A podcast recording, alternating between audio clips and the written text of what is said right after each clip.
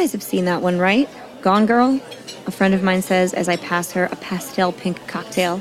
Her second, if anyone is counting, which they aren't. That was a crazy ending, she says through increasingly glassy eyes. You know that was based on Scott and Laci Peterson, right? Another woman chimes in, looking as though she has been hiding a winning lottery ticket in the lining of her skirt. The table reacts appropriately, with shock and disbelief. Oh, come on, she says. Tell me they don't look alike. I'm just saying. That reminds me of a woman from my hometown who murdered two of her husbands by force feeding them antifreeze Another member of our party chimes in. She tried to make it look like a suicide, and she would have gotten away with it too if she hadn't left so many damn fingerprints.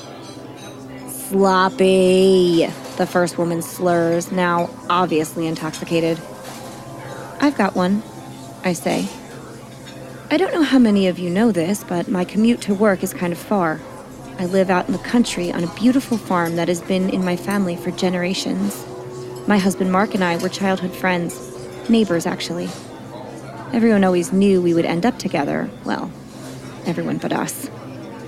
When he brought a girlfriend back from college, both of our families thought I was going to be horrified, but I wasn't. Caroline was perfect. So funny and beautiful. It felt immediately as if we had known each other forever. She was the sister I never had. I think I loved her as much as he did. One day, Caroline and I went out horseback riding. She always wanted to race. Caroline was an excellent rider, and she always won, but I humored her in the name of a good time. And besides, if I pouted enough, maybe she would let me borrow the pretty necklace she was wearing.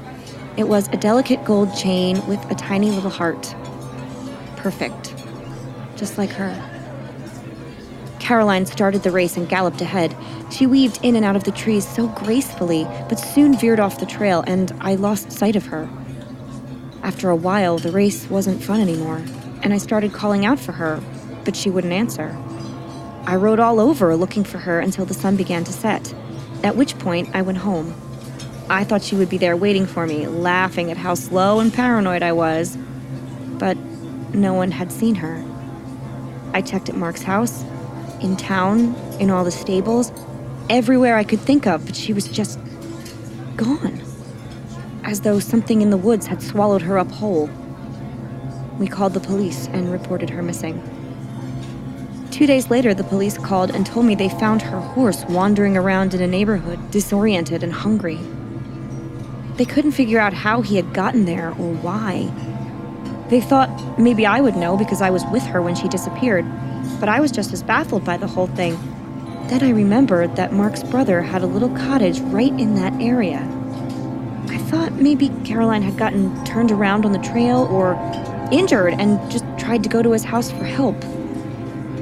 The police knocked on his door, but there was no answer. When they finally forced their way in, they found him there, dead of a self inflicted gunshot wound, with Caroline's blood splattered shirt in his hand. There were photos of her all around the cottage and little mementos he had lifted from her at family gatherings. A drugstore receipt here, an earring there, a cocktail napkin with a smear of her signature red lipstick. It seemed that if he couldn't have her, he thought no one should. They never did find Caroline's body, though. They confirmed the blood on the shirt was hers. It still haunts me to think of where he may have hidden her. What the fuck? My friend said with the fresh pink drink. You've been sitting on this story for how long? I don't talk about it much, I say quietly. Mark and I got very close during the trial and investigation. We needed each other to lean on. Unfortunately, he passed away a few years ago as well, from a sudden heart attack. And they never found her? the antifreeze story woman whispered. Never, I replied. They think he buried her out in the woods, probably in pieces, and over time, the animals got to her. Some people will do anything to get what they want. The waitress approaches with the bill, breaking the story's spell, and asks us all if we want doggy bags. The girls say no, which is such a waste. I'll take the leftovers home, I say, if you don't want them. I can give them to the pigs. Pigs will eat anything, you know.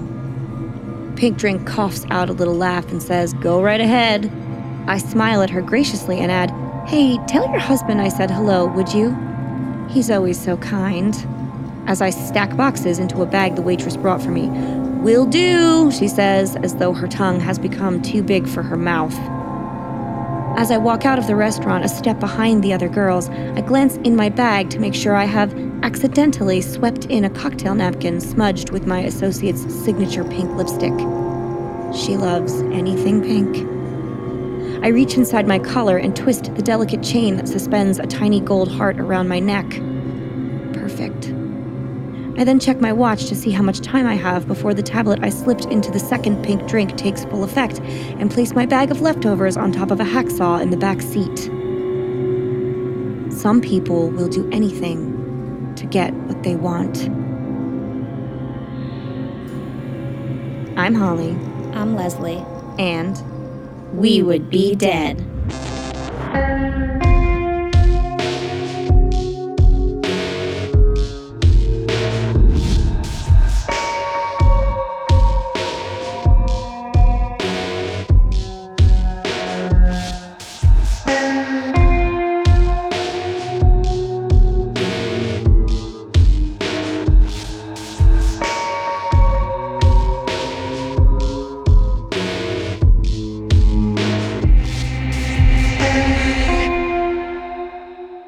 Second time. Ooh. now I get to hear the story. yes.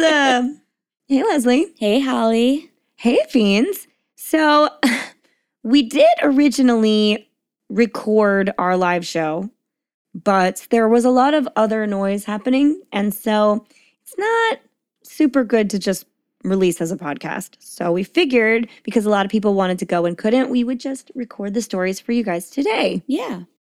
Or if you were there and you didn't hear all of that opening because we were using the wrong mics in the beginning, then there you go. It's all there for you.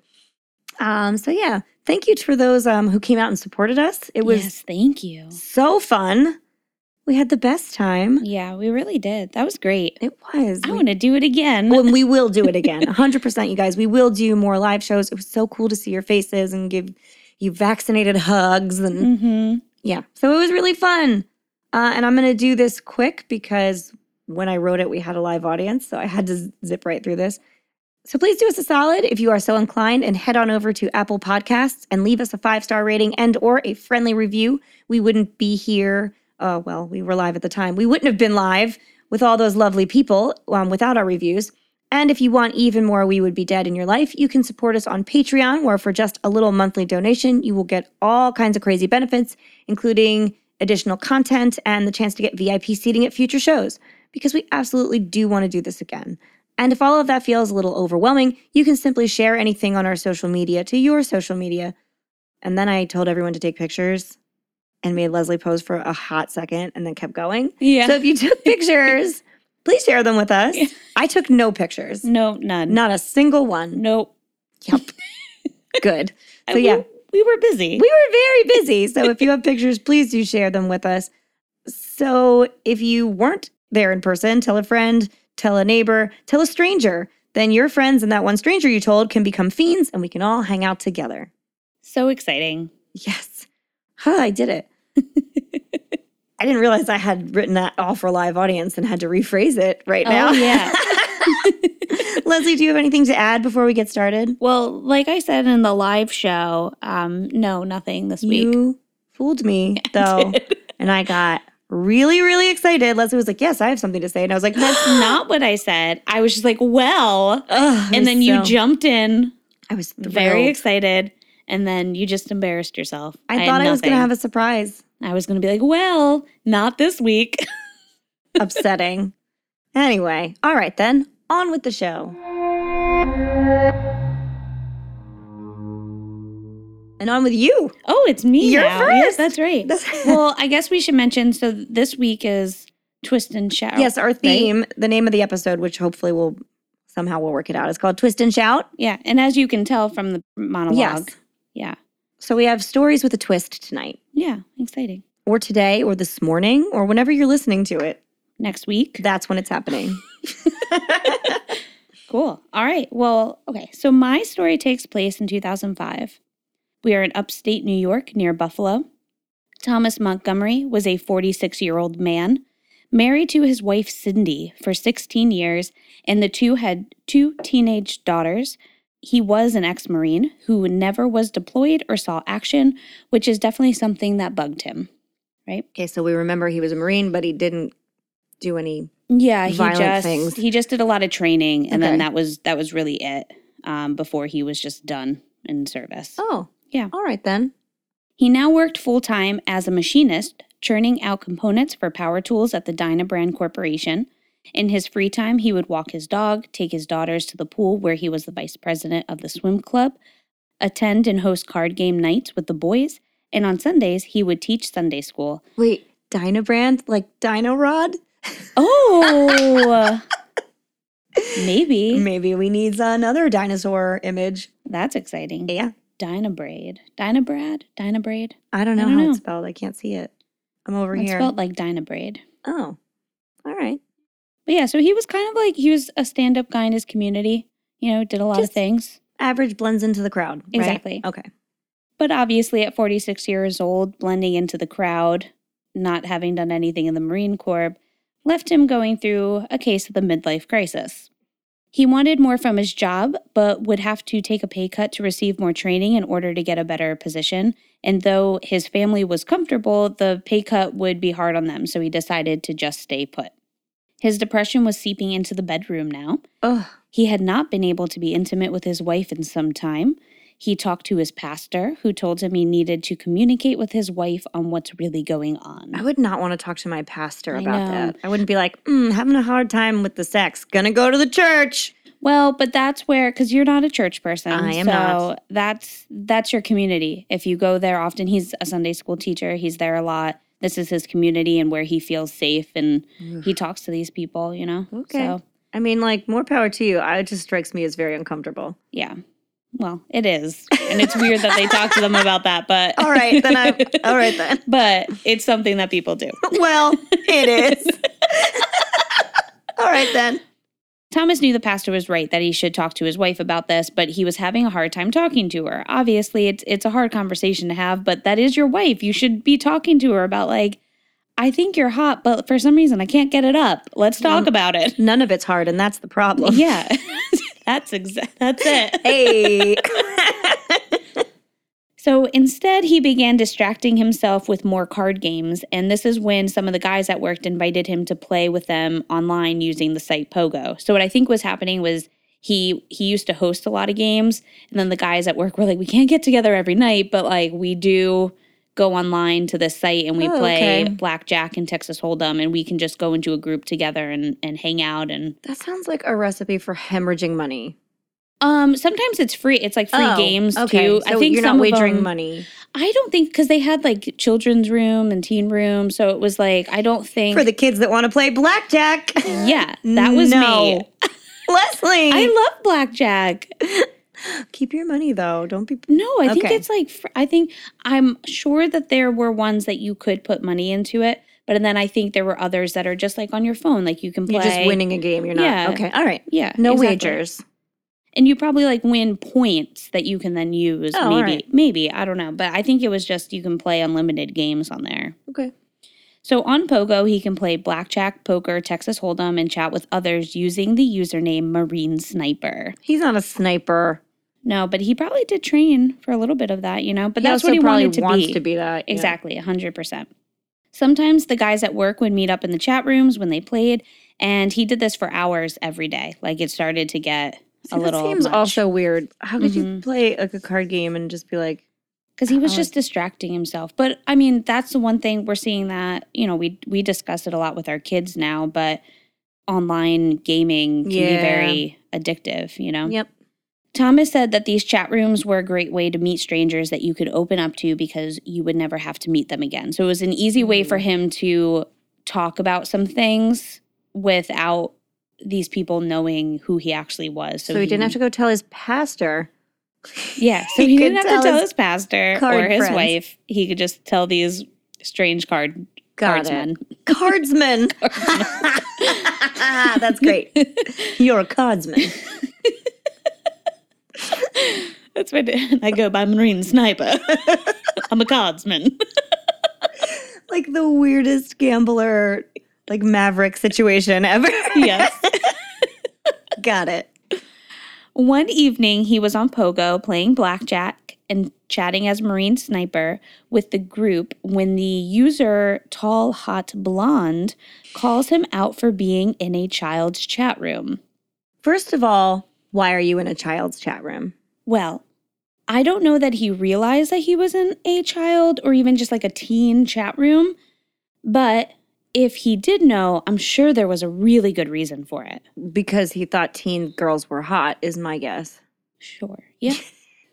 That's a good reason. Yeah, yeah, yeah. Uh-huh. They are hot. Get out of here. we don't promote that. We're also not a cult. Leslie, come on. Okay. However, he got super he got super paranoid when this happened because he was like, I don't want to be on Chris Hansen's next show, you know. Yes? Yeah, I do not want to come out sitting on a couch. No, no, no.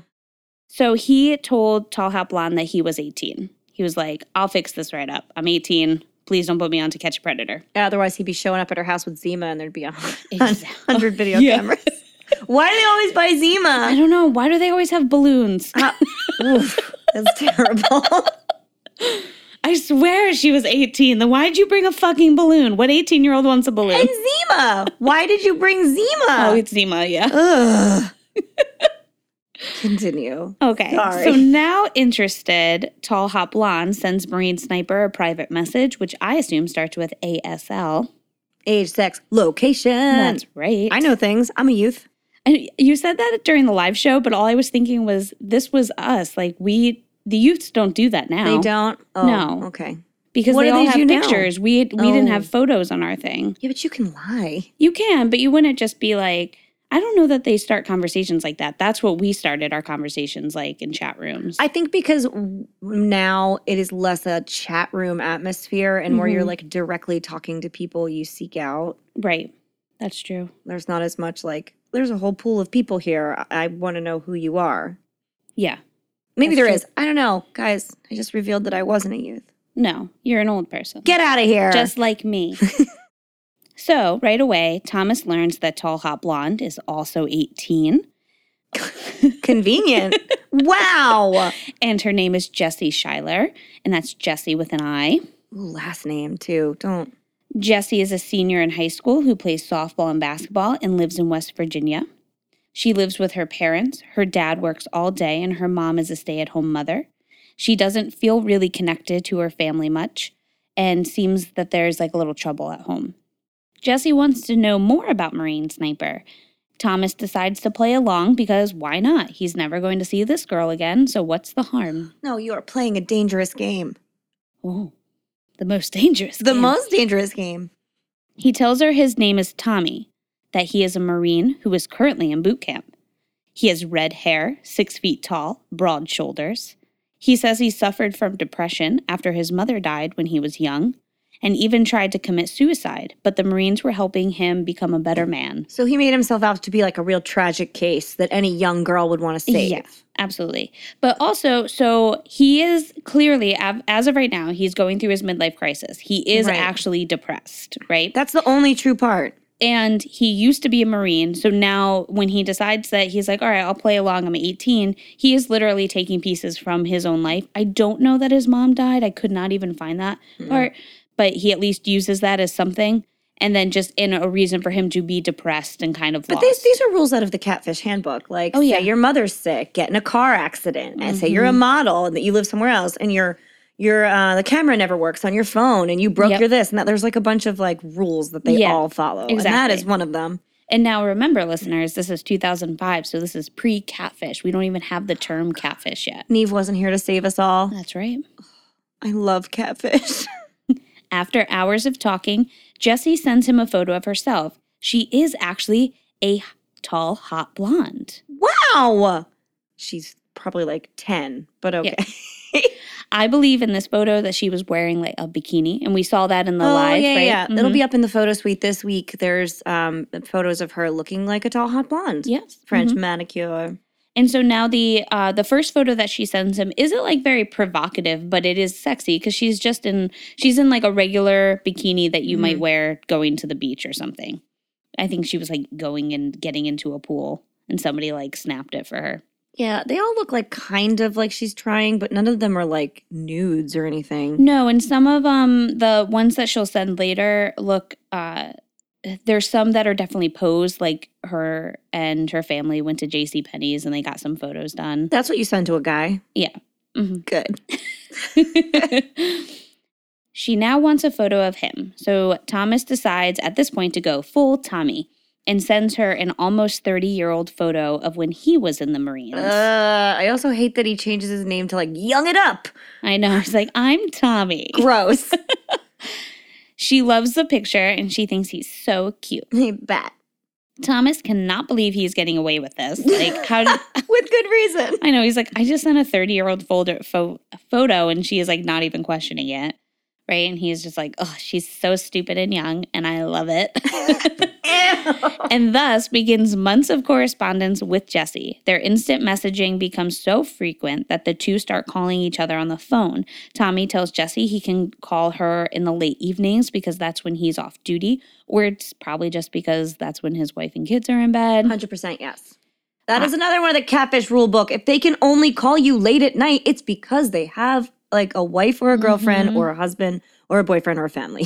I also think that they may have so there there is a documentary and we'll talk about it soon, but um I feel like he may have also been able to call her probably at the at his work too. Like he would find other time so it wasn't as weird. Right.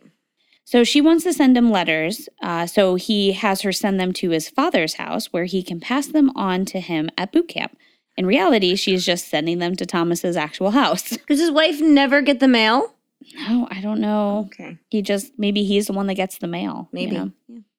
Many of the letters are your average love letter. Jessie is just confessing to him how much she loves him and yearns for him. Blech. She can't wait to graduate and for him to be at a boot camp so they can finally meet and be together. She plans to go to college but feels really lost. She has a lot of friends, but no one really seems to understand her the way that Tommy does. Of course. She tells Tommy that he is her way out of West Virginia. She also confides to him that she is still a virgin and is waiting for marriage, which of course excites Thomas. All of that is terrible.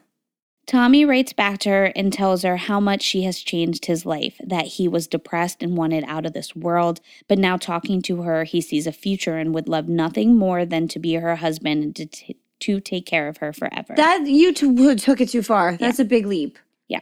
Well, again, but they have been talking for months and months at this point. They've never it had met. been a while. They haven't met, but they're talking. They're talking for hours a day and sending letters and talking constantly. Don't get engaged to a person you've never been I in know. person with. Like that's not okay. I know it's, but this is where we learn later how how scary these kind of relationships can be Yeah. because when you are talking to people constantly and you are starting to feel a connection, you can get really obsessed with that. You and know, texting is like false intimacy. yeah, Like you you like you can lie. You can Mhm. easily lie and, and make up a persona and you can't even hear vocal inflection. You, Right. Texting is however you want to frame it. right. So it's really easy to do that. Also, virgins are bad at sex. Why why is that a thing? Why are you like, I want a virgin? That means you want a child. That's disgusting. Yeah. I don't care. Holy rollers, you can frame it however you want. It's disgusting. Mm-hmm. Besides letters, Jesse also liked to send Tommy cute little presents. One package included a necklace, like one of those heart necklaces that you can break in half, Best friends. and she sent him the one with her name on it while she wore the other half with his name on it. Gross. So cute. Jessie would also send photos of herself, no nudes, but she had pictures of her playing softball and basketball and several other glam shots. There On the like- softball team, that says that nothing says adult like softball practice. I know. well, yeah. I mean, she's still a senior in high school. She hasn't graduated. All right, yet. so he knows that. All right. Yeah. One of the packages from Jesse even included a pair of her red panties. Mm-mm. Like a virgin has red panties. Ironically, the same day Tommy received this package was the same day he found out he was no longer impotent. I hate that. I know. Ew. I know. Tommy and Jesse were really falling in love. Were they? They were. They were so in love. okay. Thomas was consumed with talking to Jesse. It was all he thought about. She would ask about video chatting, but of course, his laptop on base did not have that function. Uh huh. Catfish 101. He knew now that she would want to meet him, and as badly as he wanted to be with her, he knew she was not in love with the real Thomas, but with the 18 year old Tommy. Yeah. Yeah. At one point, Thomas decides he needs to slow down with Jesse and starts backing off. He even introduces her to his pretend father. So now he's just spiraling. Here's my fake yeah, dad. here's he is just like creating this crazy story. It's Catfish wild. do that too, though. Yeah. It's always like, oh, here's my best friend and my sister, and also 18 online profiles that I have made to create my own village of people. Yeah. hmm Jesse starts talking to him whenever Tommy is on a mission. Tommy's father is nice to Jesse, but tells her that the relationship needs to end and that he won't be relaying any more messages to Tommy for her. Mm. Jesse is confused and heartbroken, of course, which then leads Thomas to feel horrible like, "Oh, I just broke this little girl's heart and I love her so much. And in the end, Tommy and Jesse continue their relationship No. Ugh, I hate it. because love cannot be shattered like that. You know, you just, they can't. They can- Then in December of 2005, Tommy asked Jesse to marry him. No. See, he's really in love. Yeah. Because once he's out of boot camp, she will need to be his wife to live on base with him, obviously. Like, that Uh, wouldn't work otherwise, right? No, that can't. Hmm. So all of this is through instant message. Of course. Why would it be any other way than that? And Jesse writes back, Yes, I will marry you, Tommy. It won't be long till I'm Jessica Blair Montgomery. Thomas was like, Well, shit. I am really in deep now. now you have to marry that girl. He thought about killing Tommy off in some patrol accident, Put him in a car accident. Yeah. Yep. but he just couldn't do that. He was like, I can't leave her. she needs me. I she would love be attention. devastated. Instead, he decided it would be a good time to take Jesse's virtual virginity. Ew. So escalate instead. Yeah. Smart. I can't back off. I'll just double down. Yeah. I just hate virtual That's virginity. disgusting. Ugh. I don't want to Okay. know entirely what that means, but it's also mildly confusing. It's just, it's sexting. So they just full blown, You just said like, okay, now there's penetration. Yeah, you That's just, not, that means nothing. You wrote a sentence. You're still a virgin. Get Uh-huh. out of here. it's like, yeah, but her virtual virginity. this Oh, is the okay. first time Is it? that she is doing this with a Is it? another young man. It's so gross because okay, so this documentary, which is called Tall Hot Blonde, and it's on Prime, came Okay. out in 2009. They do show some of the text messages because you can't really find these transcripts. And if you can, please send them to me because I tried really hard. But there is like three novels worth of transcripts that they have of their I conversations. just, I, I feel like it would be very uncomfortable. Yeah. Well, it was very uncomfortable to read these, especially because he describes his penis as a snake about to enter her. Huh? And that's when I just had to pause it, walk away, take a shot of tequila, Deep and then I came back in. Wow. Whew. yeah. First of all, why would you ever want that to happen? That's terrible imagery. I don't know. We all I'm know Leslie hates snakes too, so that was just rough. Every time I, oh, every time I read that part, it makes me so nauseous. It's an awful image. It's awful. It's awful. And I've seen it done in some horror films, you know, with a snake, like those kind of imagery things. You've seen someone get fucked by a snake? well, like the idea that that's what what, are was you going to happen. watching? Horrible, horrible satanic movies. Oh no! We just you you do some Sorry, I just yelled into the mic, John. you you had a weird time at home recently. guys, guys, please don't talk about your penis as a snake. Ever? Okay. So anyway, You gonna be all right? Thomas says at this point he was starting to feel really dirty. Yeah, you think? Me too. But talking to Jesse and pretending to be Tommy was like a drug to him. So this uh, is where Yeah. we're getting into that addicting Absolutely. kind of thing. And if anybody has watched Catfish, like they they probably talk about that all the time, Yeah. like just the addiction of talking. Fucking love catfish. I mean, I couldn't wait to get home from school and like get on Instant Messenger Yeah. and just talk to my friends Yeah. I and weird chat rooms and see like who's out there. we definitely did that too. Yeah. Thank God no one like took advantage of it. Because Mhm. when you're like 14, you're like, whatever. Everyone's and they nice. always ask you for photos. I luckily never sent any. I never did either. But it was it I was also scary. I couldn't. See, I could, and it it probably I'm just thankful that I didn't, but it was very easy after a while. You're like, I think it's gonna be fine. And then luckily I watched an episode of Smart Child on TGIF and Good. they did a whole thing about it. I was like, I don't want to get taken as a child. The- uh, smart. Yeah. You're a smart child. I am.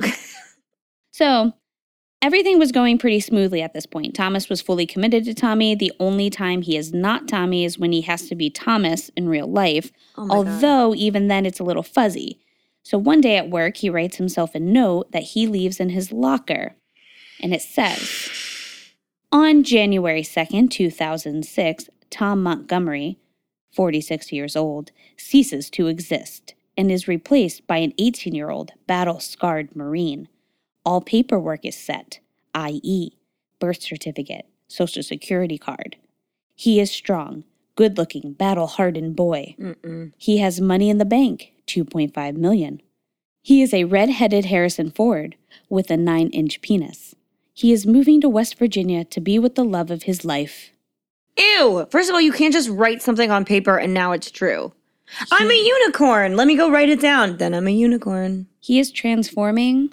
Oh, yeah. yeah, yeah. This is how it's done. Is it? Yeah, he Oh. wrote it down. Now he can repeat it to himself It's on a daily locker. basis. And then the more validation he gives himself, Holly, it's a validation that makes you younger. I mean, that I will, It that I will subscribe for to. us. It will work for him. All right. And also, a redheaded Harrison Ford is not, that doesn't add up. It also doesn't add up for isn't right. somebody at like that sounds like somebody older because Yeah. what 18 year old girl and mind you Jesse who he did say this to once I kind of I've been told I look like a redheaded Harrison Ford she responded with ew he's old Yeah. yeah because you're 18 Uh huh. or younger who knows Because you're 10. We don't know. I know you know. All right, so now here's where things start to shake up. In March of 2006, one of his daughters is on the computer and she sees a message come in from Jesse. No. It was something uncomfortable, so she tells her mom, Cindy, who had already been feeling a bit sh- suspicious, Yeah. but worked as a nurse, so she was too busy to give a shit, decided to snoop around. That's when she found the box of all the letters and gifts, including the undies from Jesse. Oh, no. She was mortified. Yeah. She almost didn't even care that her husband was cheating. She was more alarmed that he was doing it with a girl claiming to be 18, Yes. who Sydney was afraid was even younger based on the sound of her letters. I would have felt the same way. Like your main concern all of a sudden is like, oh shit, like there's a mm-hmm. child in this. Right. And also, like all of these photos, like even if she is 18 now, like there were so many photos that she was like going through. She was like, uh, she probably wasn't 18 during all of these either, you Mm-mm. know? So Sydney decides to be a badass and writes a letter back to Jesse. And she writes Jesse, enclosed you will find a picture of my family. Let me introduce you to these people. The man in the center is Tom, my husband. There is no Tommy. He is taking advantage of you. You need to be more cautious with your safety. You will only be hurt by a man who has mastered the art of manipulation and lies. Do not trust words on a computer. Sydney Montgomery. Oh, that is a good woman. Right? Yes. So good. Yeah, that was good. So yeah, she sends them like a family photo, like one like you they probably took at they had like a church Oh photo God. day. It was and at Sunday school day. it was like they do like the portraits there Mhm. sometimes of the families. So then Sydney confronts Thomas about it, and he said he actually felt relieved at this point. He was like, "Okay, uh, it's all like done. It's out in the open. Yeah. I could stop this. It's like, okay."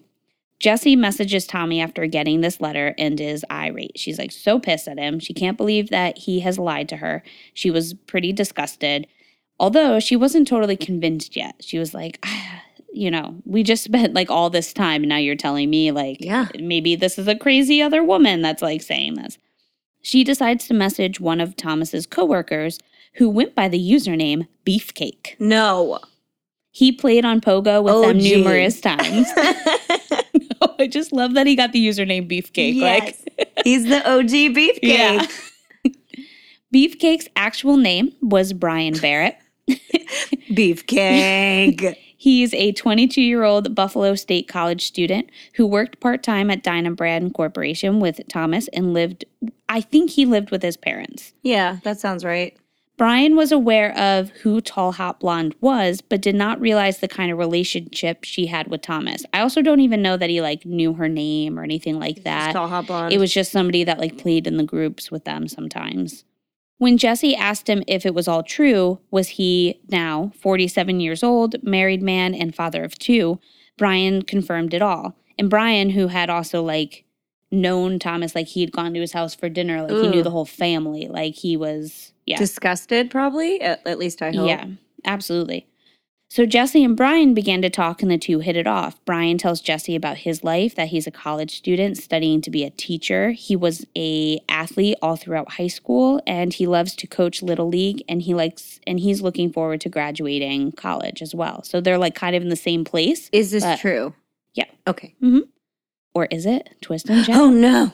As their relationship strengthened, her and Thomas' relationship kept getting rockier. Yet they continued to talk. Why would you still even talk to him? Just just dip. Just Yeah. get out of there. I think there was definitely a period where they didn't, and then I think she went back because again, it's like a, all of this is like a drug. It's the attention too. Yeah. I mean, like, Mhm. there's nothing truly at risk because you're not ever seeing this Yeah. guy. And she's just like pissed. She's just like, I can't believe that this guy did Yeah. this to me, you know? For sure. Jesse's mom even gets on the computer and tells him to stop talking to her, to which he said, Fine, but tell your daughter the same thing. Like, Oh he said this. Okay, so again, in the documentary, when he brings up this point mm-hmm. where like her mom messaged him, he sounded like such an immature. Child. Yeah. I was like, Do you hear yourself right now? You are the grown up. Allegedly. Jesse convinced Brian that they should warn others in the chat about Thomas's lies.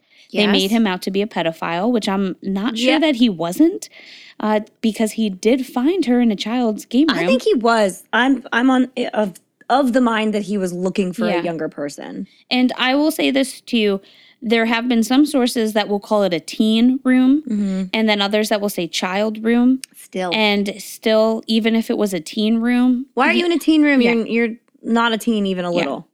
But Jesse also told Brian that he should tell his supervisors at work about everything, and Brian did. So now Thomas Montgomery's whole world is falling apart and he lost the girl of his dreams. You would think it would be over here, but Jesse ends up talking to Thomas again. She tells him she misses her Tommy, and he says that he misses being her Tommy more than she'll Ugh. ever know. So they decide to start over as friends. Hi, I'm Jesse. Gross. Hi, I'm Thomas. I just graduated. Congratulations. Bye for now, Tommy. Did they write it on a piece of paper so it's true?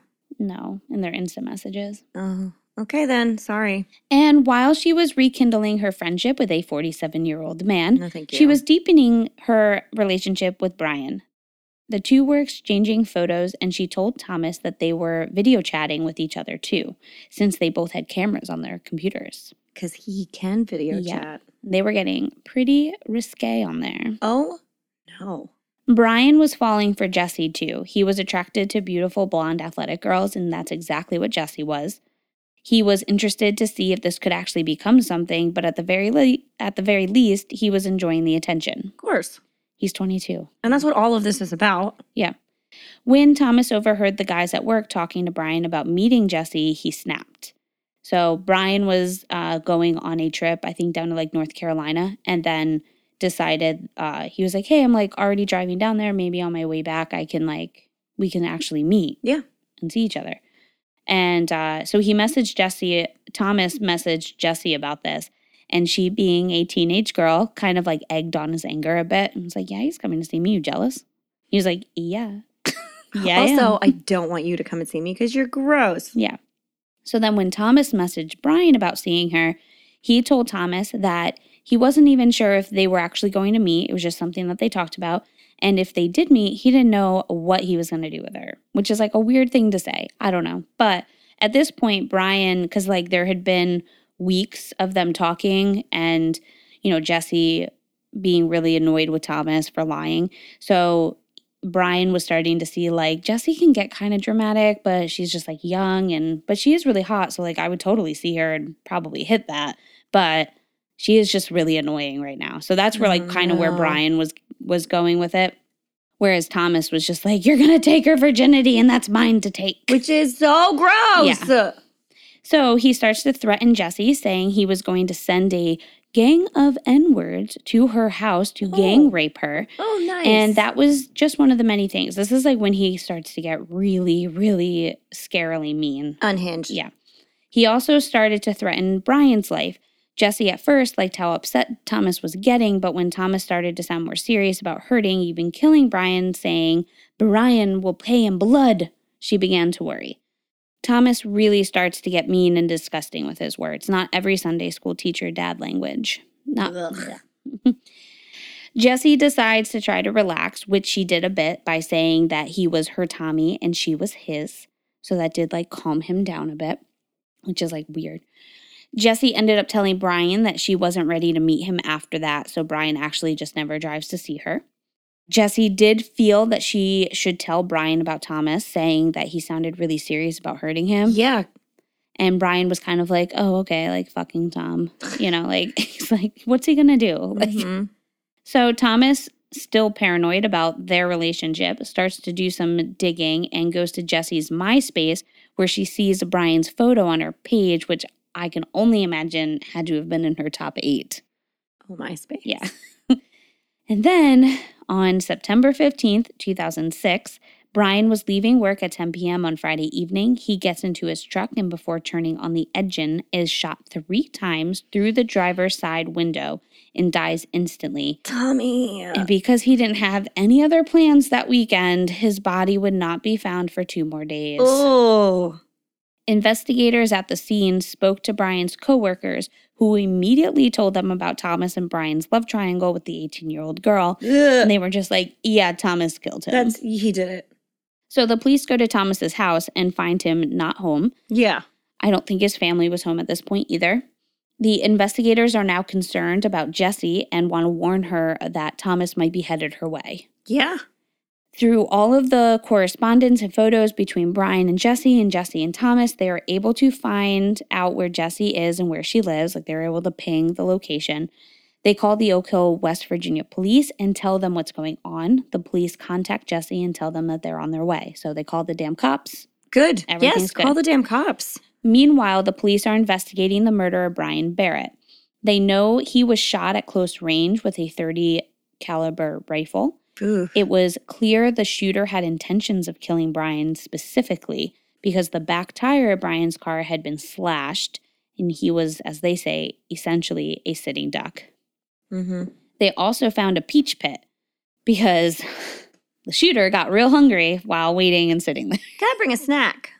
Investigators went to Thomas's house and found his gun case. They the gun that they were specifically looking for was not in the case, but through like going through some photos, they were actually able to find a photo with the gun case in the background. And this had like Sydney Cindy's like sitting on the couch, and then in the back was the gun case, so they could tell like, okay, this was their house, this is her, probably the guns, and that rifle was in there that they were looking for. And then the DNA test came back from the peach pit, and that was Thomas Montgomery's peach. We had to bring a snack. He had to bring a snack. Uh, now they just needed to find him. So the Oak police knocked on Jesse's door. Her mother answered, 46 year old Mary Schuyler. When the police asked about Jesse, she told them that Jesse didn't live there, but that she was away and didn't know how to reach her. And the police found this odd because they had just talked to Jesse. And after, and this is like where all the messages were coming from. So after a few minutes of Mary acting weird and starting to cry, she finally broke down and told police that she had been talking to Brian and Thomas under the handle of Tall Hot Blonde Ugh. and had used her daughter's name and photos Disgusting. to disguise her identity. Ugh. It was her mother the whole time. So a 47 year old man, a 46 year old man was talking to a 46 year old woman. been fine. Yeah.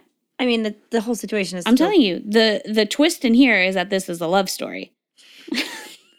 Oh no. So Thomas showed back up soon after, and the police arrested him immediately. He claimed he was innocent and that his wife and children would testify on his behalf. Oh, okay. But Sydney was like, no, he wasn't home that evening. He definitely murdered Bad Brian. girl. Uh, she has since divorced him. Yeah. He tried to get his daughters to lie for him, but in the end, Thomas decides to take a plea deal, which sentenced him to 20 years in prison for first degree manslaughter. He realized he didn't want to put his daughters through a trial, and the trial were, was going to give him likely like 25 to life, which he definitely deserves. Yeah, 20 for years sure. is too soon. And Mary Schuyler was never charged for doing any harm. There was like nothing. They didn't. They couldn't charge her for anything. I think now you can be charged for impersonating someone else online. Yeah. Um. Yeah. She should have. Something should have come of it. I think and she is- didn't say there was nothing in there that egged her. That like she didn't egg him to do any of this. At the end of the day, like this was Yeah. all Thomas that did that. But she was definitely to blame for how messy this got. Yeah, absolutely. The whole thing was her. Yeah. Her husband and daughter, the real Jesse. So Mary was married. Okay. So her husband and daughter, the real Jessie, would not find out what her mother did until weeks or maybe months later. It was Oh like my kind of unclear. God. So Mary told her husband that she had to fly to New York to take the stand at a murder trial, but that she left out like a ton of details. She basically just told them that she was in a chat group, a chat room with um, a bunch of people, and two of the guys in the group n- had known each other, and the one guy had like a mental disability, Mhm. and he ended up shooting the other guy and but so a few people in the chat room got like subpoenas to Yeah, like go and speak. And so she's like so i just have to do this. So he was like okay. And it wasn't until jesse's friend started making comments that she finally looked up the case her mom was involved in online and saw that saw what she had done and all the photos that she had sent to thomas and brian which were all of her and investigators also found out that Mary had been pretending to be Jesse with dozens of other men, sending out hundreds of photos of Jesse to them. Most of the photos are clearly taken without Jesse's knowledge. There's even a photo of her getting somehow getting a photo of Jesse's like upper thigh and like sending it to guys, being like, Do you like this? Ugh. Jesse's parents did get a divorce, and Jesse no longer speaks to her mother. Mary has never apologized to Jesse and was still chatting with men online years later. Ew. As for Thomas, he tried committing suicide in jail. He stopped eating, lost a ton of weight, and took a lot of sleeping pills. However, he was revived, and he has tried to get an appeal saying that he was coerced into pleading guilty, but he has continued to be denied. And he is up in 2023 for parole. Um, I'm not gonna get parole. But then he's only in there for 20 years at the most. So he'll be out in 2025, Great. I think, or 2027. Yeah. Don't don't friend anyone um, with the handle Marine Sniper. It wasn't until Thomas was in jail that he learned who Jesse really was a 46 year old, short, frumpy, married West Virginia woman who was duping dozens of other men at the same time. And they could have just lived happily ever after together. Catfishing I know. Till the cows come home. It's wild. So, and Mary has a book out that she wrote. No. wrote. Don't buy that book. Don't buy it. We will not be giving her money. and it's all about like warning people of like, you know, chatting with strangers online. Except for she's warning people about herself. yeah. No. No. Do not buy that book. We will not link that book. No, it's stupid. Get out of here. You're the yeah, so there's a documentary um, that's called Tall Hot Blonde, and that's from 2009, and it was really good, so good.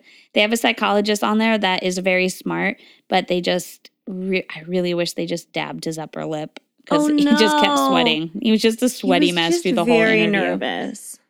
He didn't look nervous. He looked like real good, But uh, also s- Sweaty. but very sweaty. The lights are just hitting him. And then there is a made-for-TV movie that I think is called Tall Hot Blonde too. And that one is directed by Courteney Cox, who does make a guest appearance. Um, Oh man. it is not good, Oh no. but I'm sure very enjoyable to watch. Cool. Maybe we'll do it for our Patreon. yeah, maybe we'll do that for our, our movie. movie. Yeah, we got to do a movie this month. Yeah, maybe it'll be that one. Maybe it's gonna be that one. There you go. All right. That was fun. So, Leslie, that was a great story. I wish you guys, if you saw it live, oh, it was so fun because Leslie had picture when we had pictures for both cases, but like this one is really served by seeing illustrations of these people. Um, so the photo suite will have them all, I promise. Anything that we showed on our slideshow, we'll probably be able to make it in. Also, in between our stories, Leslie played a really fun game with the audience, Yes. and we were able to extract that audio, I believe. Yeah, and we're going to throw it at the end of the episode. So if you want to stick around at the end, Mhm. like we always have a tag at the end in case you didn't If realize. you don't know, at the very end of every episode, like after Leslie gives the like, follow us on this, this, and this, there is always like a tiny, funny little tag, like a Pixar movie. Yeah. so this one will be the game that we played. So that's where you can get your pop culture facts too. You know what? I bet so many people don't know that. I know. I I, just I think thought of about it. that all the it's time. It's so fun. Because nobody mentions it. No, they don't. You guys, go back now. If you are like our fiends and you've listened to them and listen to just like the last couple minutes of every Yeah. episode, there's a tag in everyone. And John does such a good job does, picking them. Yeah. We don't know what they're going to be either. John picks them. Yeah. Oh man, you got a little fun secret. So yeah, every week make sure you tone, turn in, tune in to the very last second, so you can hear like the little gem yeah. At the end. now it's gonna be a thing. Yeah. We're putting it out into the world. We should put that on our like group too. All right. So uh, now I'm gonna tell you guys my story. It is January of 2016, and Angela Connell feels like the luckiest girl in the world. It seems she had done the impossible. She met a nice, normal, successful guy online.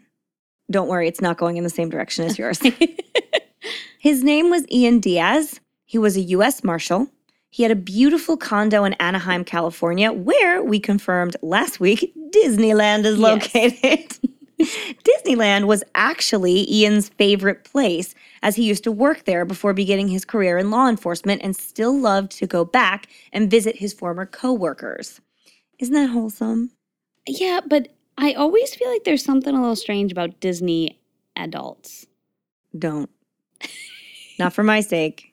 We have many a listener who is a Disney adult. I know. Well, we love you. thing. We do not no, think you're strange. But I, yeah, I guess not strange because I've loved to go to Disney I too. love Disney World. but there's something strange. Don't come at me. This is all Leslie. you're, you're shooting yourself in the foot right now. I know, but like I will always want to go to Disney, so I don't know what it is, but I'm just always like, hmm. Especially when they don't have kids yet. Oh, well, Sometimes, but there's a ton. I know all of my friends are like that. I know. I was gonna say I know a ton of adults that love that are like super invested, yeah, dressing up, taking pictures with characters, living their life. but I'm always gonna be like, hmm. But then, yeah, I will go to the food and wine festival with you, and I won't. Hmm, you there? Oh, you won't? No. No. All right. Be very hypocritical. well, this is a conversation you can have with all of the people that are going to be mad about it. yeah, be mad and then take me to Disney with you and show me why it's great. I will go. That's your ulterior motive. Yeah. You just want them to take you. Yes. Okay. Prove me wrong. Well, this wholesome Disney loving man just seemed like a dream. Angela could hardly believe her luck. After surviving a harrowing bout of cervical cancer the previous year, she felt lucky to simply be alive. But to also find an actual Prince Charming was almost too much good luck to believe. Aw. Oh, Prince Charming. After a month long, hyper intense whirlwind courtship, Ian and Angela were married, living together in the beautiful condo in Anaheim, and Angela was pregnant. Oh no. Yeah, sure, it was really fast, but Angela was madly in love. Ian was very quick to say, I love you, and was all in from the moment they started talking. He showered Angela with attention and praise. It felt like one long daydream covered in glitter and pink puffy hearts. Nice. Disney sparkles. the next few months were not without their challenges. Angela lost the baby she was pregnant with in January, but quickly recovered and had recently surprised her husband with an early ultrasound picture of the twins they were now expecting. In moving to Anaheim and starting a new life, Angela had given up her job as a lawyer, but was looking for something a little less demanding that would accommodate her ever growing little family. Her husband made good money, thankfully, and the pair were not struggling financially, even with Angela being between jobs. Seems like it's going good for them. Yeah, for sure. But then, one day, in the spring of 2016, Angela was checking her emails when she discovered something strange a letter from a person she did not know. It wasn't spam. It wasn't a bridal shower invitation, because you know how sometimes you don't know who Mhm. they are coming from, Yep, all the time. or a newsletter she forgot she had signed up for. It was short, to the point, and terrifying.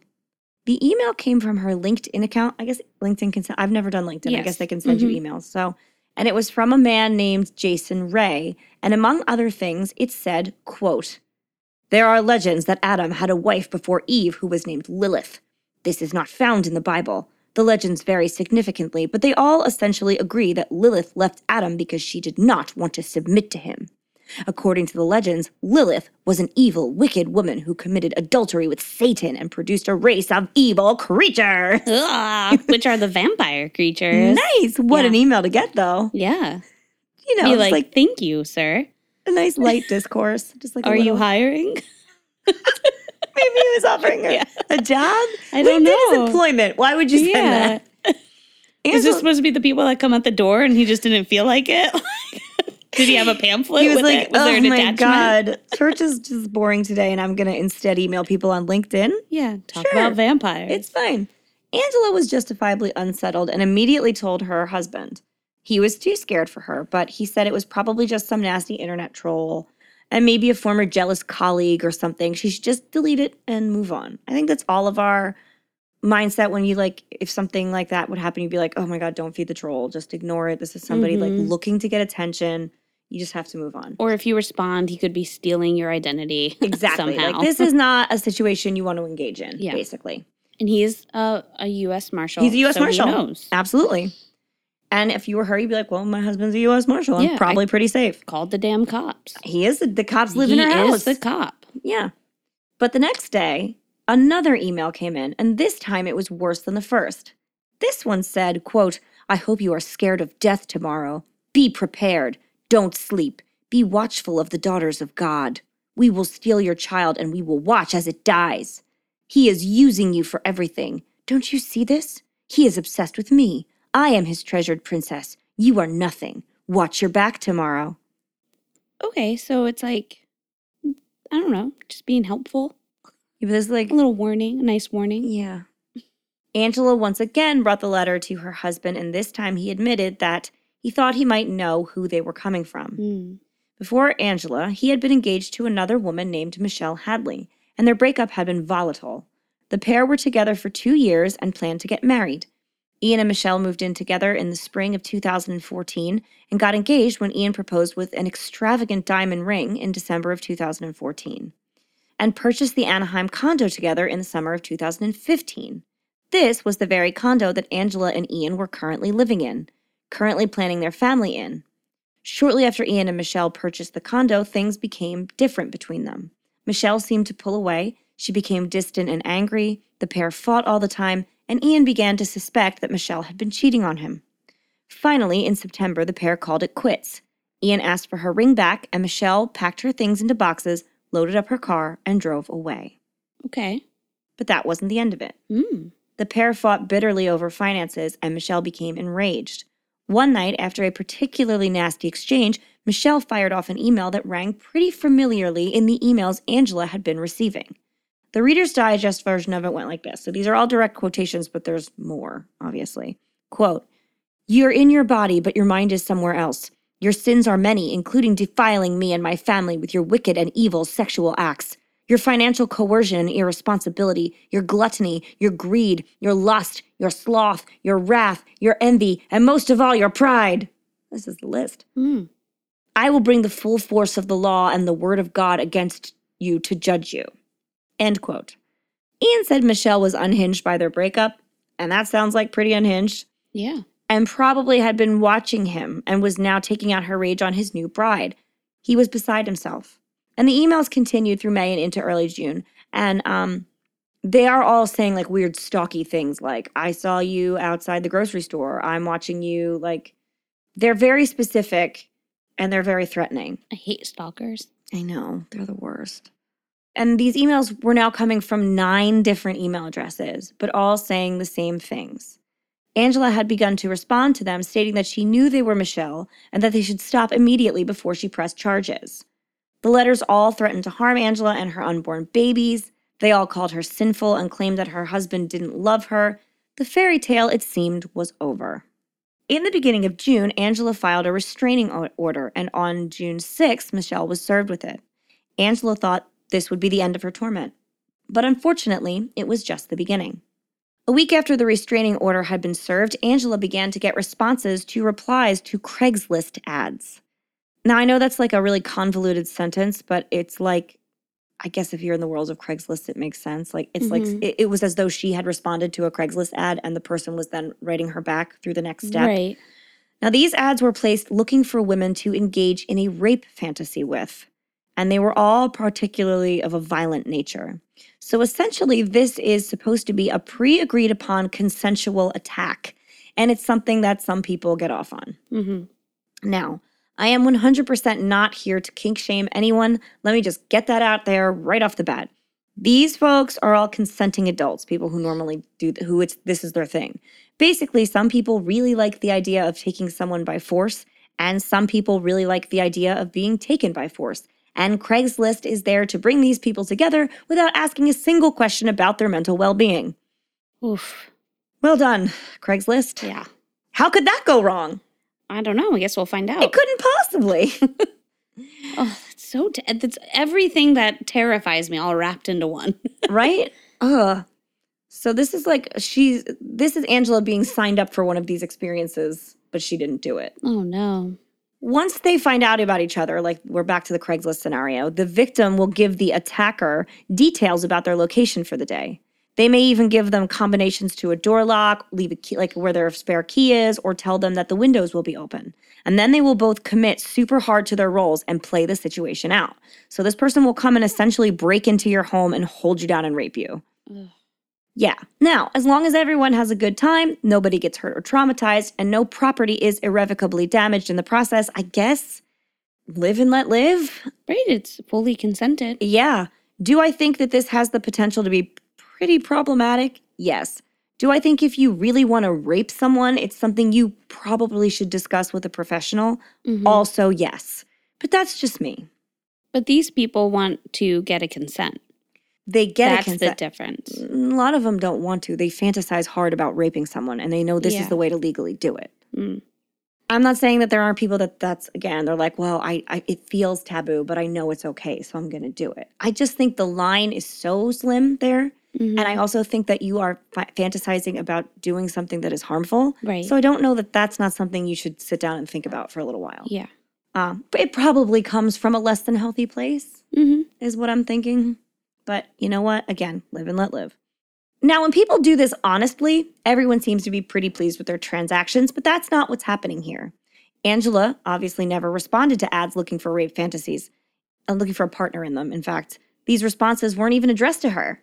They were addressed to an account using the name Lilith Hadley.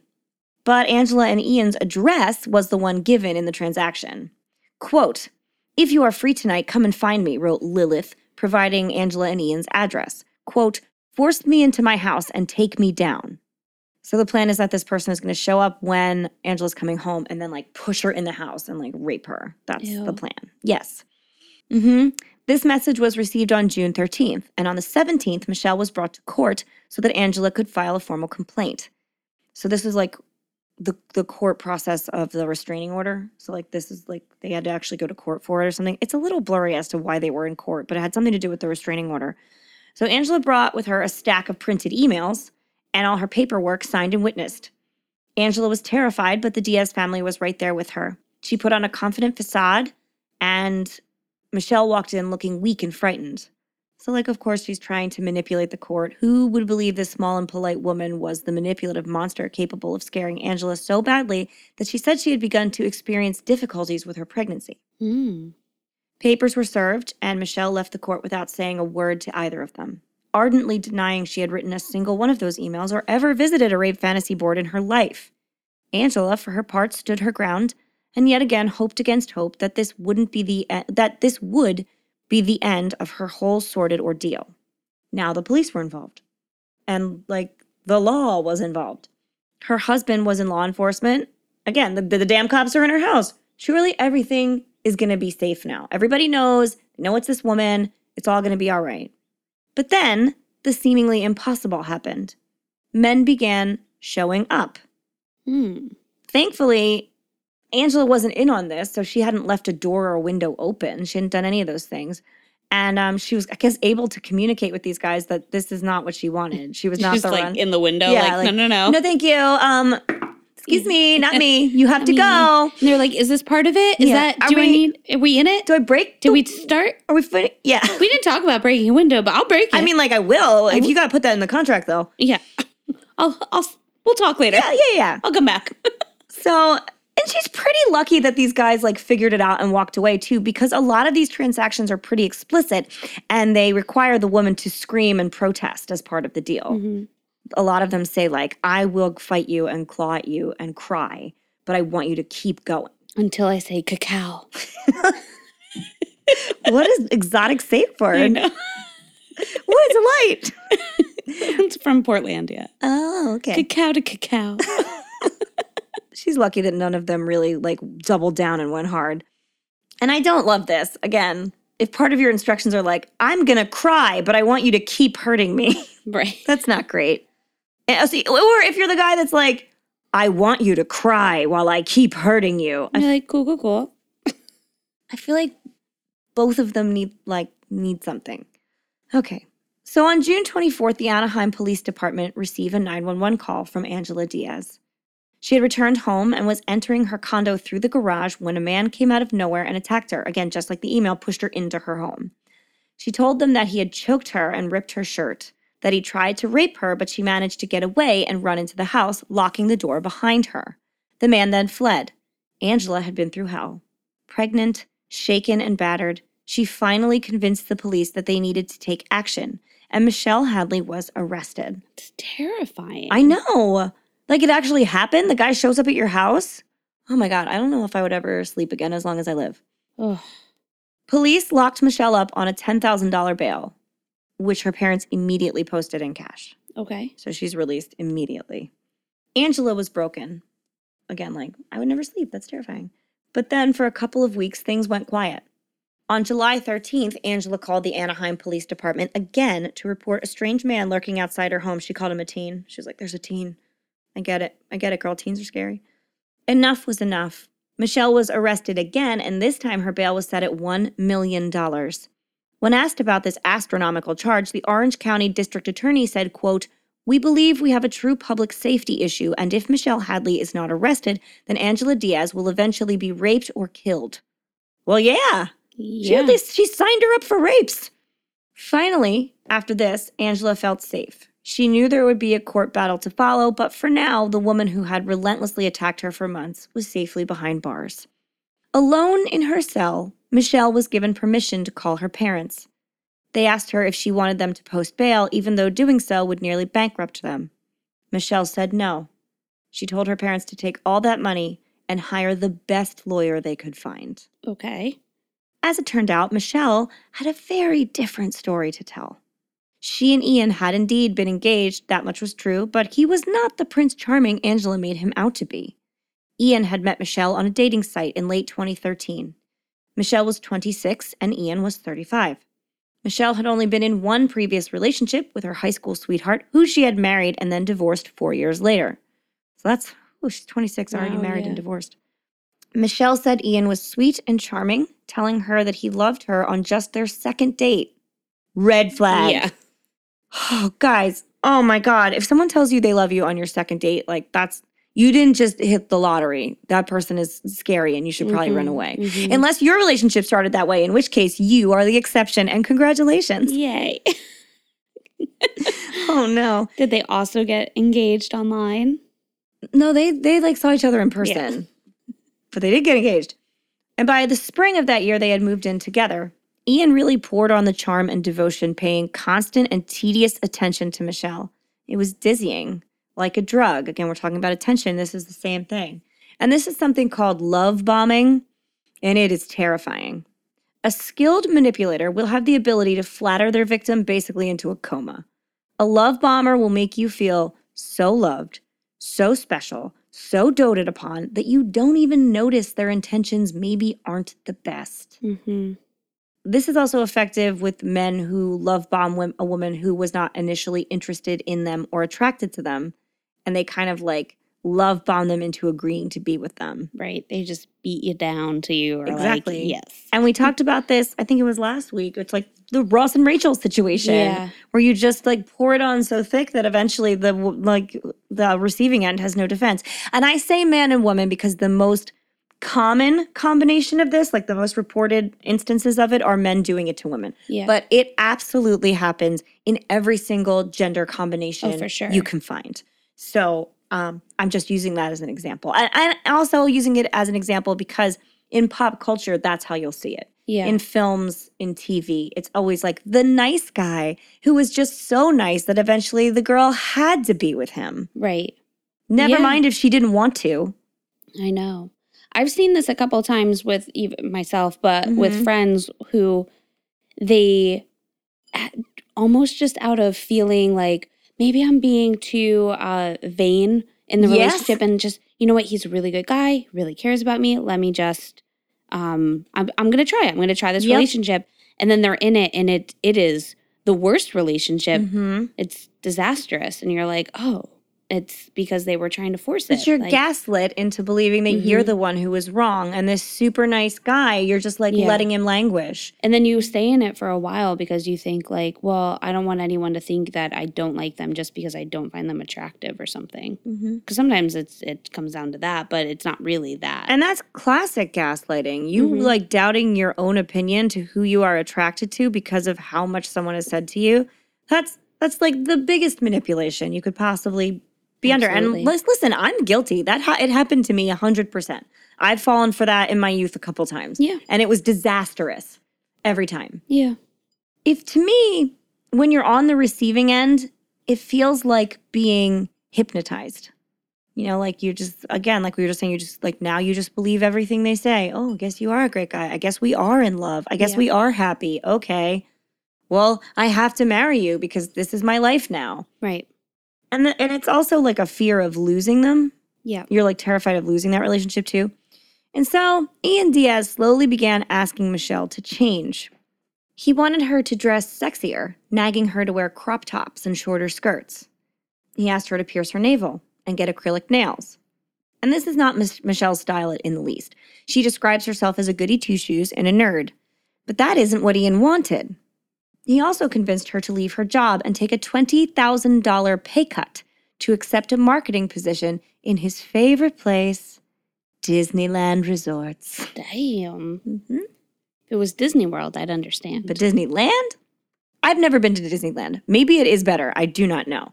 There are devotees of each. yeah, I guess we're going to have to go to California. I guess so. We'll figure it out. Yeah. So, but this job put Michelle at work on a daily basis with Ian's old coworkers, who were only too happy to watch her every move and report back to Ian. Because now he also needed to know where she was and what she was doing at every moment. Classic love bomber. But Michelle was so far down that love bomb hole that she just agreed to do whatever he wanted her to do because she was terrified of losing him if she didn't. Ian, however, wasn't satisfied with just having her co workers report back. He also was monitoring her computer and following her around in his car when they weren't together. The situation was tense. That is terrifying. I mean, I've been there and it, it's ugly. In December of 2014, Ian did propose and Michelle did say yes, but her version of what followed is a whole lot darker. According to Michelle, after they got engaged, Ian really put pressure on her to have sex with another man in front of him while he watched. He had been asking her to do this for months, but after giving her a gigantic diamond ring, he really had more to lean on, and eventually the pressure was just too much. On Valentine's Day of 2014, Michelle gave in. And I hate this next part. She took a couple doses of NyQuil, followed by a couple shots of fireball, and then let her husband video her having sex with another man. A man she did not want to be having sex with at all. A man Ian had found on Craigslist. Oh man.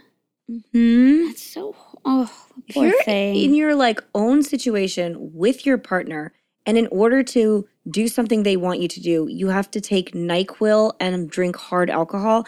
You shouldn't be doing that thing. I know. She was so deep in it though. I know. Makes me so sad. The next morning, Michelle was sick, scared, and full of regret. Of course. She begged Ian to destroy the tape, but he refused, stating, quote, No one put a gun to your head. Ew, Ian. He's terrible. Ew. I know. In the summer of 2015, Michelle put down the $14,000 deposit for the condo that she and Ian took out the mortgage for together, but she put down the money. Okay. After that, the relationship began to sour, but it wasn't Michelle who pulled away. Ian was the one who became paranoid, angry, and physically threatening. Michelle recalled Ian once pulling over his SUV on the freeway during a fight and telling her to get out, which she didn't do. Later, when she tried to leave him, he allegedly threw her down on their bed, holding on to her as she tried to claw away and scream. Sounds like a man who might know a thing or two about rape fantasies, Mm. don't you think? Yeah. At the end of the summer, the pair broke up, with Ian demanding Michelle's ring back and Michelle fleeing the condo in her car in terror. Michelle got a small apartment near Chapman University where she was working. They did battle hotly over the condo, and one night in frustration and exhaustion, Michelle did send that biblically angry email. So that first email from her is true, but Ian responded by spinning the case against her to his friends in law enforcement, who, thinking he was in danger, helped him keep tabs on Michelle. Oh. Mm-hmm. Because his coworkers are all also U.S. Marshals, so they have the ability to do that. And they're going to believe him over her, obviously. And the tone of that email, that biblically rageful email she wrote to him, is very easy to mimic. Yeah, for sure. So, Ian was tracking Michelle's every move, monitoring her computer, and showing up at her job and apartment complex. In fact, after Ian appeared on the security cameras at Chapman University a number of times, Michelle was able to have him banned from the campus. Finally, at the end of 2015, after Michelle and Ian hired property lawyers to help end their dispute, they agreed that in six months, early June of 2016, Oh. Ian would fully assume payments for the condo, and if he couldn't afford it by then, they'd sell. And wouldn't you know, just a few weeks after they settled, Ian met Angela, and in early June of 2016, things really started getting bad for Michelle. Ah. Curious, isn't it? Yes. Ian had also really, like, in the process of stalking her and stuff, was actively trying to bully her into giving up the condo. That's what he wanted. Of course, right. So, if that wasn't obvious. But anyone can st- tell a story, can't they? Yep. I You've- mean, no. Yeah. You've just heard two detailed versions of the lead up to the same event. Obviously, one of them is lying. But which one is it? Hmm. Did Michelle lose her mind after her Prince Charming broke up with her? Or did Ian systematically torture the women he said he loved? Well, neither. And both. Twist. Outwardly, it looked like Angela and Ian had been harassed by an angry ex, and the police were quick to believe this. In fact, under no point in the initial investigation was Ian ever interviewed. He was a U.S. Marshal. If anyone should be trusted, it was him. Michelle, however, has absolutely no criminal record, a sterling reputation with all of her employers, and not so much as a speeding ticket in her past. Mhm, mhm. But that's only two people in this story. Mm-hmm. We'll get there. It seems curious that she would in turn that she would turn into a criminal mastermind on a dime, but law enforcement knew that this was not unheard of. People can just snap. And this was the narrative that made the most sense. And so Michelle spent three long months in prison. Oh my. Mm-hmm. It would seem that she had nothing left. Nothing but receipts. Okay. You see, Michelle had previously rep- reported curious activity on her online accounts. She had, in fact, phoned the Anaheim police four times to report that someone, she suspected it was Ian Diaz, was impersonating her online. Back in May, Michelle had sensed something strange was happening to her accounts. She got an email from Google informing her that a Gmail address she'd never started had been shut down. Later, from Microsoft, she received automated messages alerting her that her primary email was now being used as the recovery contact for a handful of new Outlook addresses. It seemed like someone was creating new accounts and tying them back to her. On June 13th, one of those new accounts linked to someone using the name Lilith Hadley, and they replied to a Craigslist ad seeking women interested in rape fantasies in Orange County. Then, Michelle got an email from Craigslist asking her to verify that she'd created a new ad titled Gang Rape Fantasy. According to her lawsuit, she emailed uh, abuse at craigslist.org about the fake ads, but she said she never heard back. Also, Michelle had the security cameras in the Anaheim condo pulled because it was her condo. She knew where the cameras were. Right. And none of them showed any activity in the condo at the supposed time of the attack. Oh. Hmm, So you just made it up. curious. All of this feels pretty damning for Ian. And Michelle's parents worked tirelessly on providing her with an airtight alibi. All the while, Michelle languished in prison. As the highest security sort of prisoner, too, this straight A student and mild mannered college employee had to strip down and squat before she entered any room. Then, on September 30th, 2016, Ian Diaz drove to the police station and asked to give them a statement. He had told the police that they should release Michelle Hadley because he had reason to believe that his wife had framed her. oh, Mm-hmm. Ah, yes. Remember Angela? I do. Mm-hmm. The lawyer who left her life to be with Ian and was twice pregnant with his children? Yeah. Yeah. Well, as it turns out, Angela was not at all what she seemed to be. She never worked as a lawyer. Oh. In fact, she had previously been arrested on fraud charges for doctoring checks from her employers. Oh my. Angela had also lied about her pregnancies. How? The first one, she had told the police she tragically lost due to stress, and Ian confirmed that he had told her to abort that pregnancy um, because he didn't know if he was the father. Oh. He didn't want to raise somebody else's child. Ian. He's a class act. Always coming on top. Well, remember, um, within a month of their relationship, they were married, living together, and she was pregnant. Yes. So it was in that pre- per- not that I'm excusing it. He's a shit, a hundred Oh, for sure. But that that's the one I'm talking about. He was like, I'm ready to marry you, but I'm not ready to be But you have to terminate your child's pregnancy. father. Yeah. Yep. I didn't say Ian was going to come out looking good. He still sucks. Angela had then gone on to fake her second pregnancy. Ian discovered that the ultrasounds she presented him with were fakes. She had Mm. purchased them online. Oh my gosh. You can buy ultrasound pictures online, and uh, that don't ever do that. That's terrible.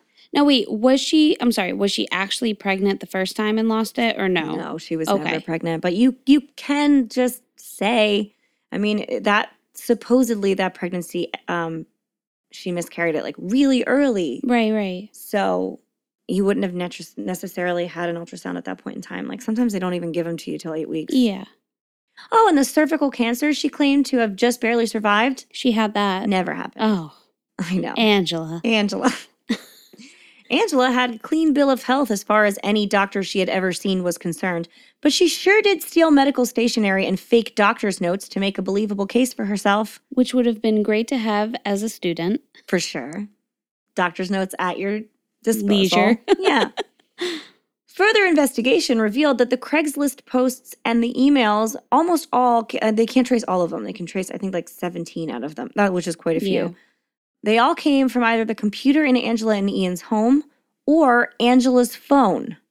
Furthermore, upon examining the squeaky clean footage, all of the emails and Angela's 911 call and post attack examination, they have determined that Angela faked the entire attack. Oh my God. So she ripped her own clothing and caused all the minor injuries she had sustained herself. Like she had like a red mark on her neck. So she just made her neck red. Oh. yeah. And like, you know, faked an attempted rape or whatever. I don't know. She roughed herself up a little bit. Okay. Ian Fucking Angela. I know. Angela, jeez. Ian filed for divorce immediately after he reported Angela. On January 6, 2017, Angela was arrested, and three days later, Michelle was exonerated by the Orange County District Attorney's Office. After Ian Diaz turned in his wife, he was never questioned again. Hmm. Authorities asked for the smartphone he had been using at the time of the crimes, but he claimed that he, quote, gave it to his mom. And the issue was never brought up again. Oh. On October 17, 2017, Angela pleaded guilty to 10 felony charges, including false imprisonment and perjury. Michelle had faced a maximum sentence of life in prison, but Angela struck a deal with prosecutors and was given just five years. She is now serving time at the McFarland Female Community Reentry Facility in Central California. Michelle, however, remains stalwart that Ian had a hand in all of this, telling Dateline that, quote, the failure to investigate adequately the role of Ian Diaz is a serious concern. And Michelle did go on to file a lawsuit against Anaheim and against Ian, trying to say that this was a situation of the blue wall of silence, Okay. where she said, This is a lot of cops sticking up for each other. He had friends in law enforcement. I said these things. They purposefully did not investigate him. Yeah. They were all too happy to just say it was Angela, but Angela also did confess, and there's like receipts that add up to her doing a lot of it. Right. I think Michelle just really thought, and I don't think she's wrong, that Ian should have also seen consequences for what he did. Absolutely. Yeah, and he should have. According to BuzzFeed News, quote, since her exoneration, Michelle Hadley obtained her MBA and found a good job in her field, marketing for a beauty company. She moved across the country to New York to live with her sister and escape Orange County, the place where she'd become infamous. On the surface, her life might seem back to normal, but trauma has left a crater in her life. As Hadley explained it, she's still climbing out of debt, largely a result of unpaid bills that piled up during and after her incarceration. By the time of Hadley's release, Ian Diaz had sold the Anaheim condo, which they'd purchased for about $470,000. She said she didn't see a cent from the $499,000 resale. Wow. And her lawsuit um, did not end in her favor. Oh no. So, yeah, Ian continues to not see any penalties for his possible hand. And the things he did to Michelle, like, he definitely tortured her. right. Her family has evidence of that. Like, that was not even questioned. Wild. That's like the same thing in my case with like Mhm. Mary not getting anything. Yeah. So, those are our Wow. twisted stories. See, it was hard to hear in the live show, Yeah. uh, where we were. So it's nice. It's actually nice to get to hear it again because Yeah, I was like, oh, I, there were some parts I missed. There's the whole So, story. yeah, wow. So that was nice. And um yeah, stay around till after the pre-recorded plug for our socials at the end to listen to Leslie's pop culture. It was so fun with a live audience. Yes. It was so fun to have people hollering things out. Yeah. Oh my god, it was great. I hope you guys are always doing that in your house. I know. Me too. I imagine that's what's happening. Yeah. I really hope that it is. And if we were invested in a situation that was not what it seemed, we would be dead.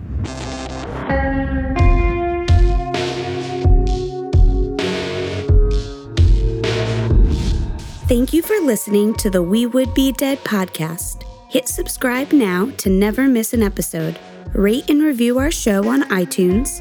Follow us on Facebook, Instagram, and Twitter at Would Be Dead Pod. And join our Facebook group to discuss the podcast and more.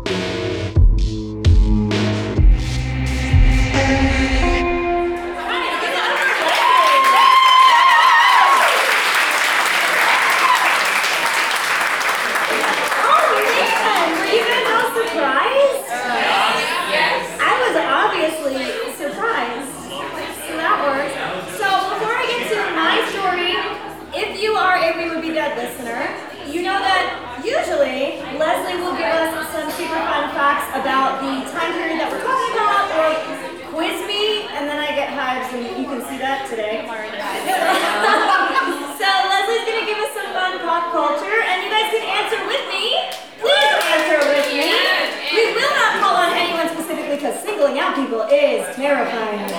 but you can call out together. So Leslie, give us some fun. Let's do it. So, most of my facts are now in 2005. 2005. So put your brain into 2005. I was a um, I was a senior. I was graduating, so I was just like 19. I had already graduated college because I am a dinosaur. So, in my first question is, in 2005, who won American Idol season four. Who won American Idol Was season it? four?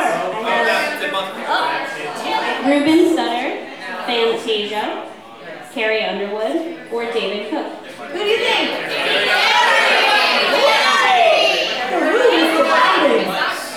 It was.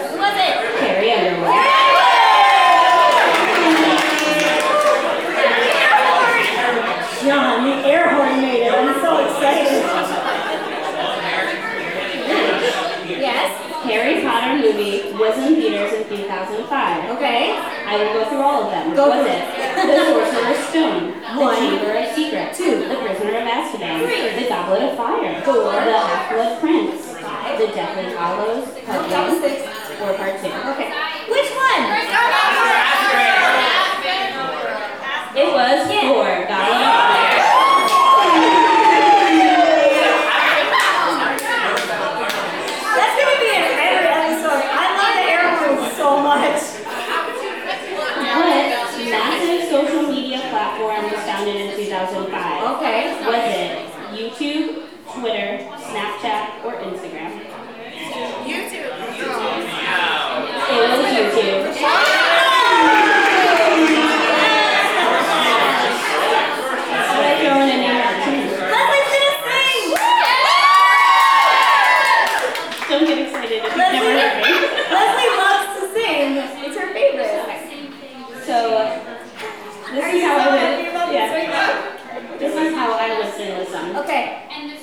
you have to um, either give me the name of the song or who sang it, right? Or you can continue singing. Okay, so uh, everybody back me up because this is when I get hives. Mm-hmm. and so feel free to sing after too, okay? My life is brilliant. My life is pure. I saw an angel of that I sure. She smiled and I was. Oh. She was looking on a man.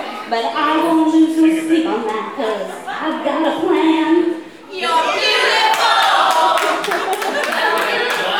Who's singing? Yeah.